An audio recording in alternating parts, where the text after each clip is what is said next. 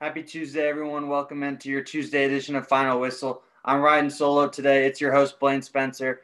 We're going to be talking about the franchise tag deadline day today.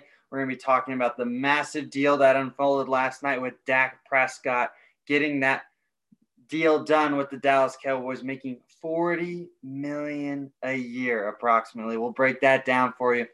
And then we're going to look at some of the conference tournaments that are going to be starting up this week and the N C double A tournament, as well as given a final reaction about the All-Star weekend that took pat, took place in the N B A. But let's jump right in with the news of the day. That was last night. Dak Prescott, four years, one hundred sixty million dollars contract. one hundred twenty-six million dollars of that money is guaranteed. Remember, the franchise tag had to be done today at some point if this deal didn't get done. Dak Prescott now has the highest signing bonus in N F L history at sixty-six million dollars, which is just one million dollars more than Russell Wilson's sixty-five million dollars. And he's also due a record seventy-five million dollars due in the first year of this contract. It's going to, for the first three years, it's going to average roughly forty-two million dollars a year. But how does this make a huge impact here? I asked everyone in a little bit of a poll to start this start yesterday. Is Dak Prescott worth forty million dollars? eighty-seven percent of you said no. thirteen percent said yes. He is now the second highest paid quarterback, only behind Patrick Mahomes. He's just a little bit ahead of Deshaun Watson. It's really interesting to see now. How is the, how are the Cowboys going to be able to build around him? Again, the offense is explosive. We know that. But the defense was the real problem. They could really not stop anyone. Can Dan Quinn turn it around as the new defensive coordinator? We'll see. Second year, Mike McCarthy. Kellen Moore returns. I don't think offensively they're going to have any issues. But how are you going to be able to bring in other players now with forty million dollars, seventy-five million dollars this year being given away to Dak Prescott in a year when you know the cap is going down? We don't know what that cap number is. People are saying it's around going to be in between the one hundred eighty to one hundred eighty-five million dollars range. That's a massive gap. five million dollars is a couple veteran deals that you could get done at the minimum. So it's going to be really intriguing to see how that cap plays out. Does Jerry Jones know something? And I think another interesting thing was this release today. A year ago today, Cowboys reporter Todd Archer released what the contract was going into a year ago. He was offered thirty-three million dollars and just over one hundred. He has now gotten himself seven more million dollars, roughly seven to nine mil- more million, and then over twenty more million of that money is guaranteed. I mean, kudos to Dak Prescott, great for him, but I just don't know. Looking at the Cowboys, how is this going to help them in the long term? I know the after the news broke, the Cowboys are now the heavy favorites to win the N F C East at roughly minus one ten basically right now. And then it's the Eagles, Washington, and the Giants are around plus three seventy-five to plus four fifty in that range. Is it that big of a gap? I don't think so. You have Washington, who won the division last year. Yes, they were under five hundred. If all they really need is a quarterback, that defense is absolutely scary and legit. I don't think there's a problem there. The Giants, they're a team that plays hard. They were competitive. They had a chance going into the last week to win that division. Daniel Jones, can he limit the turnover bug? And Saquon Barkley coming off of that injury, is he going to be as explosive? If those answers are questions are answered, you, I think the Giants will be right there. The Eagles have officially decided to build around Jalen Hurts now. That came out from owner Jeffrey Lurie the other day. What do you see there? It's going to be really interesting. The N F C East is still going to be very open. I don't think it's that large of a gap as Dallas as the favorites. Are they the favorites? I would put them there at the moment. Yeah, because you have all of the firepower all over the field. But can they score enough? Are they going to be have, having to score thirty-eight to forty points like they had to when Dak was playing just to potentially make a comeback? Because they were very slow to start off games. But and, and then they would end up having to try and make these crazy comebacks. And they did make a couple of them, and they fell short a couple times, which was why Dak was leading the N F L in passing through those first four to five games, because they were throwing the ball all over the yard because of how far they were behind, and the defense was not stopping anybody with a twenty-foot pole. They couldn't stop anything. It was crazy. So it's going to be really interesting to see how those things unfold. But Dak Prescott, this is a huge win for the players, because now you're starting to see, just like how in the N B A, the N F L players are starting to get their way a little bit more and say, this is our league. We get to make these decisions here, and you guys need to respect our decisions, and we're going to make those final decisions and get what we want so we can be able to be a successful team. So again, kudos to Dak Prescott. They des- he deserved the money. Did I think they overpaid for him a little bit? Yes. Because he only played five games. Is he going to be able to come off of that ankle like we think? We don't know. But kudos to the – this is a big win for the N F L players. Massive wins, suggesting that they can get what they want. So let's jump around some other news that's been breaking recently regarding franchise tags, et cetera. Chris Godwin, this broke roughly half hour ago as we're recording this. Chris Godwin has been replaced, has been given the tag by the Tampa Bay Bucs. I, Godwin, he came went out on the Pat McAfee show a couple weeks ago and said it, he'd be okay, content taking the tag, even though he would prefer a long-term deal. So I think he will most likely sign it. They're going to work on a deal while he's on under the tag, of course. But that also means Shaq Barrett is not going to be under the tag. I know that Tampa Bay has been work, trying to work on a deal for him. He's going to be entering free agency. It's going to be real interesting to see if they're going to be able to bring him back. I would not be surprised if they don't. I would be I would be more surprised if they don't, excuse me. It's going to be so we will see in that regard. Other news regarding the franchise tag, Marcus May of the Jets got the tag. Um, there was also, I'm trying to think, pull it up here, excuse me. Uh, um, here we go. Chris Godwin was under the tag. Taylor Moton of the Carolina Pat- Panthers. He will be getting the tag, offensive tackle. He's going to be making around thirteen and a half to fourteen million. Also a huge piece on that offensive line, probably easily their best offensive lineman in Carolina. Much needed to get him under the tag. So I think uh, another news, Bud Dupree of Pittsburgh, he played under the tag last year. He is not going to be in the tag, so he's going to be entering free agency. I've also heard that they're going to be trying to bring him back.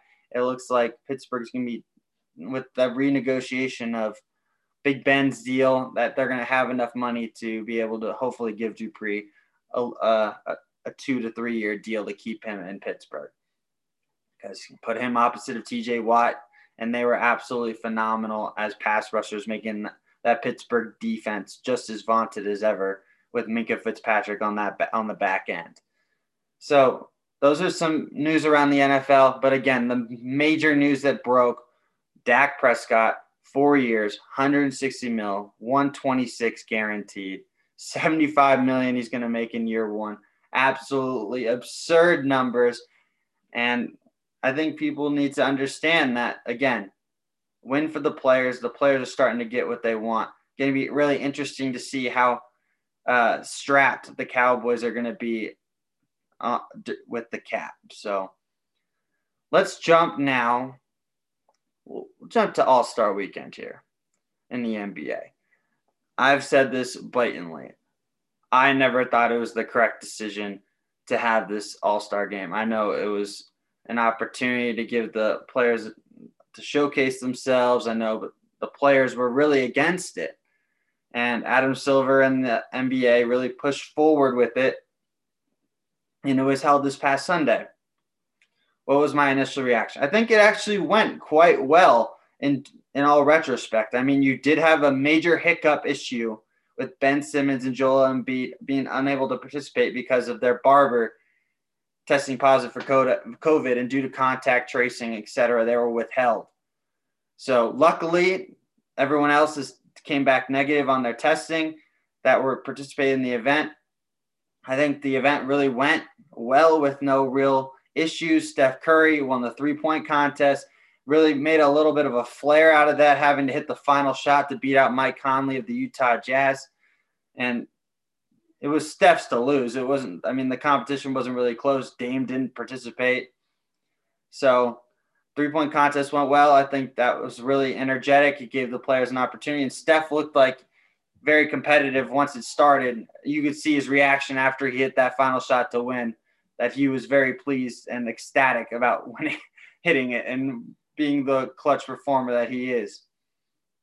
Then all skills challenge, Domantas Sabonis took down Nikola Vucevic of Orlando.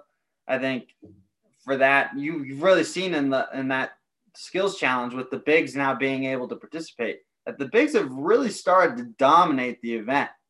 You had Sabonis and Vucevic. They both didn't get buys in this in the event, and they rallied, went right past through everyone. Most of them guards, Chris Paul, uh, Luka Doncic, list goes on. I think the, and we all know that the N B A has transitioned to a skilled big.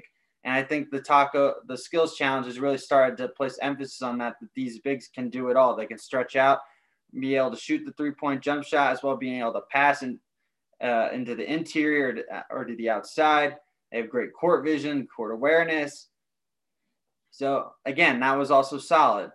The dunk contest during halftime, I thought it went. I thought it was okay. I mean, I, I didn't think the dunks were out of this world. Like, Anfernee Simons took home the championship. I think really Cassius Stanley got disrespected in the dunk contest. I think he had the best dunk out of everyone, and they started giving him eights to start off. And I think some of the issues with the dunks now is that, like, Zach, uh, some of these were doing, some of them were impersonations. Anfernee Simons did a Tracy McGrady impression. It did not look as good as the original. Obi Toppin did a bounce between the legs reverse tomahawk. Zach LaVine did that in the layup line a couple weeks ago.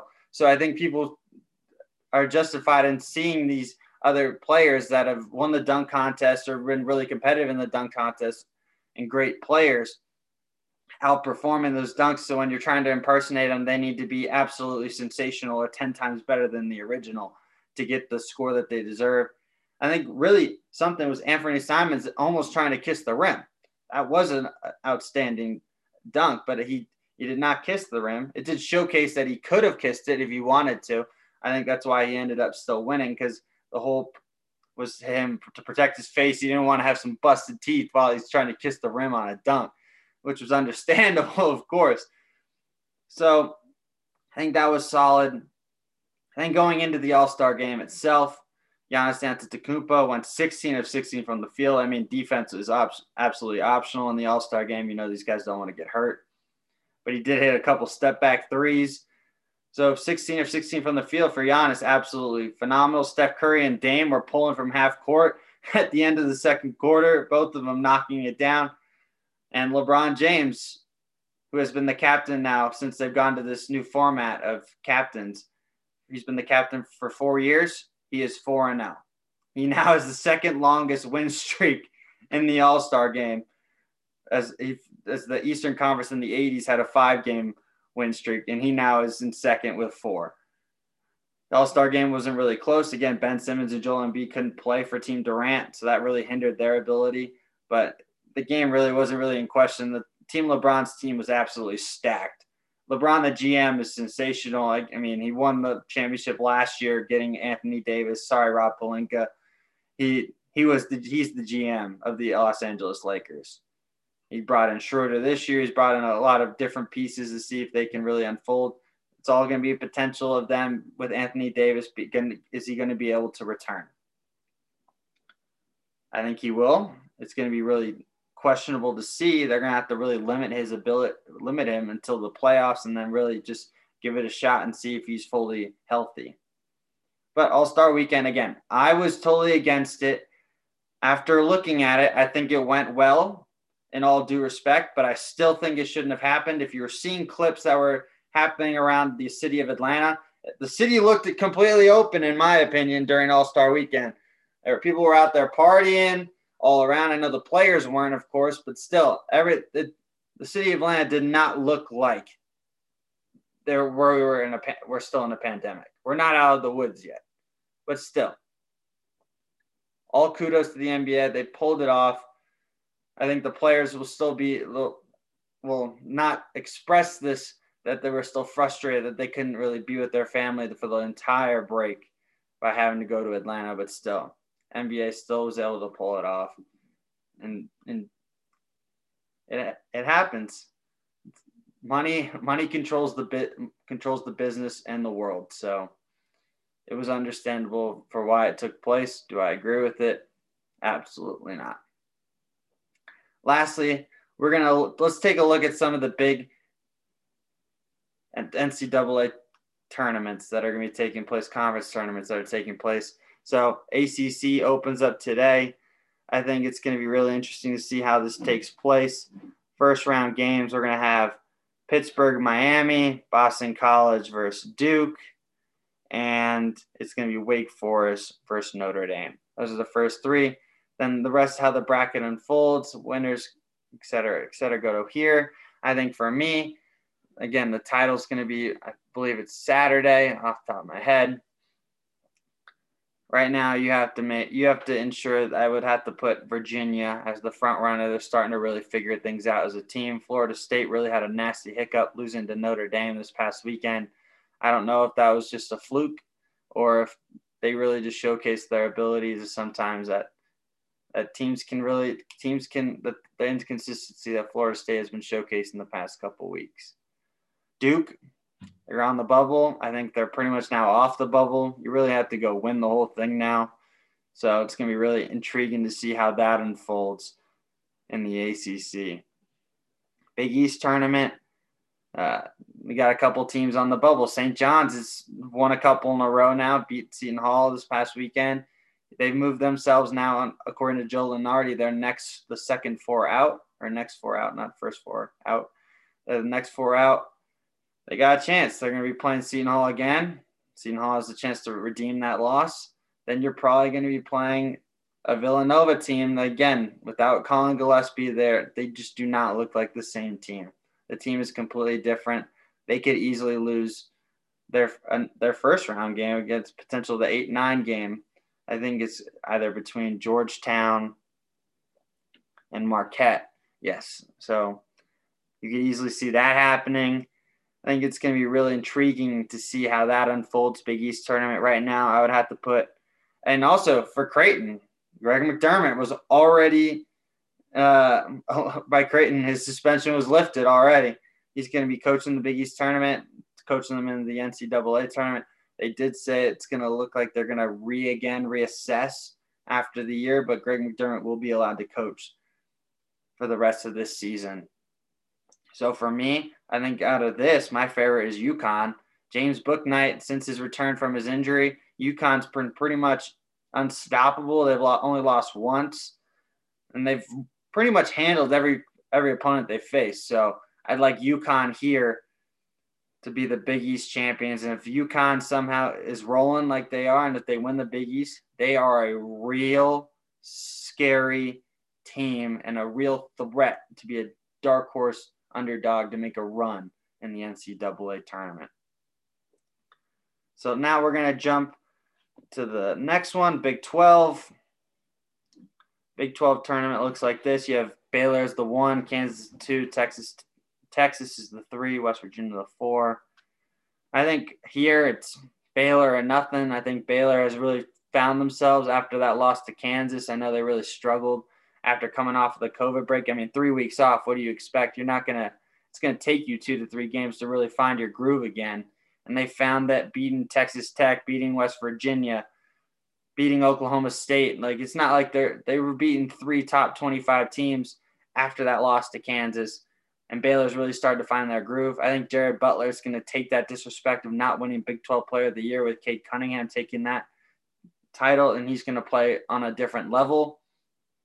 Baylor's to lose. I know they've already locked up a one seed regardless if they win or win the tournament or not.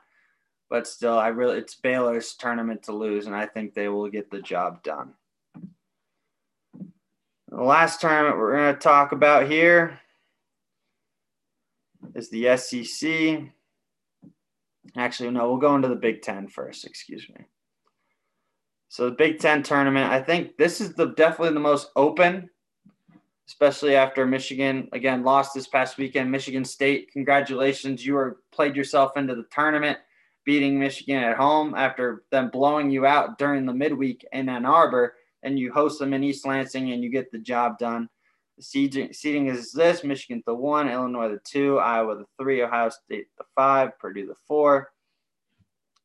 I think you're really going to have to see Michigan State, all you they have to really do, they play Maryland the first round. You beat Maryland, you've locked yourself up. Maryland, now you have to pretty much win against Michigan State because you've lost in back-to-back really bad games to a Northwestern and Penn State, and you've put yourself right back outside of the bubble. You now have to probably beat Michigan State and potentially beat Michigan now to play yourself back into the tournament. It's going to be really interesting to see how if the Terrapins can rally after what their recent struggles in the last couple of weeks. If I'm going to have to pick a team here, I, the Illini right now are, are probably my pick as the two seed. Right now they're going to be one of the one seeds if they – probably get to the final. If you play Michigan, what they're both going to be on the one line. But I think Illinois is my favorite. They've beaten Michigan. They've beaten Iowa. They've beaten Ohio State. I mean, the Michigan and Ohio State, they those first two wins against them was without Io DeSonmo, and then Io came back and really took them and carried them this past weekend against Ohio State in Columbus. So Illinois, Illinois really found their found their groove, and they're going to be a real scary team. So I like Illinois. I really do love them for the N C double A tournament as well. And lastly, final major tournament, let's look at the S E C. You got Alabama, Arkansas the two, L S U the three, Tennessee the four. For here, I like the Razorbacks. Arkansas has really found themselves. Beat Alabama a couple weeks ago pretty handily in that second half. It was in Fayetteville, but still. Arkansas has found their groove. Alabama, the first time they've won the championship regular season in a long time. So, again, you're going to see that. Kentucky, uh, you're the eight seed. You got to win the whole thing to get in, so that plain and simple. Uh, for Missouri, you're you're still kind of – you might be on the ten eleven line, but you need to win your first-round game against Georgia. I think that's they'll be playing Georgia. But still, you gotta, Missouri will have to win their first-round game to solidify their position into the tournament. So it's going to be really interesting to see. As you mentioned, as I said, the S E C, I have Arkansas. Big East, I've got UConn. Big Ten, I got Illinois. Big twelve, I got Butler. A C C, I have Virginia. So it's going to be really interesting to see. I mean, we'll, as we get get into another podcast this week on Friday, we'll, we'll know a little bit more, and hopefully my picks will still be in. But those are my picks. So, again, A C C, Virginia, Big twelve, Baylor, Big East, UConn, Big ten, Illinois, and S E C, I have Arkansas. It's going to be really intriguing to see. Again, those are some of the biggest headlines that have taken place in the past week, headlined mostly by Dak Prescott getting his money. Will the Cowboys be able to have enough money now to spend some to make a run? We're only going to know until the cap hits. That's your edition of Final Whistle. As always, I'm Blaine Spencer. Thanks for tuning in.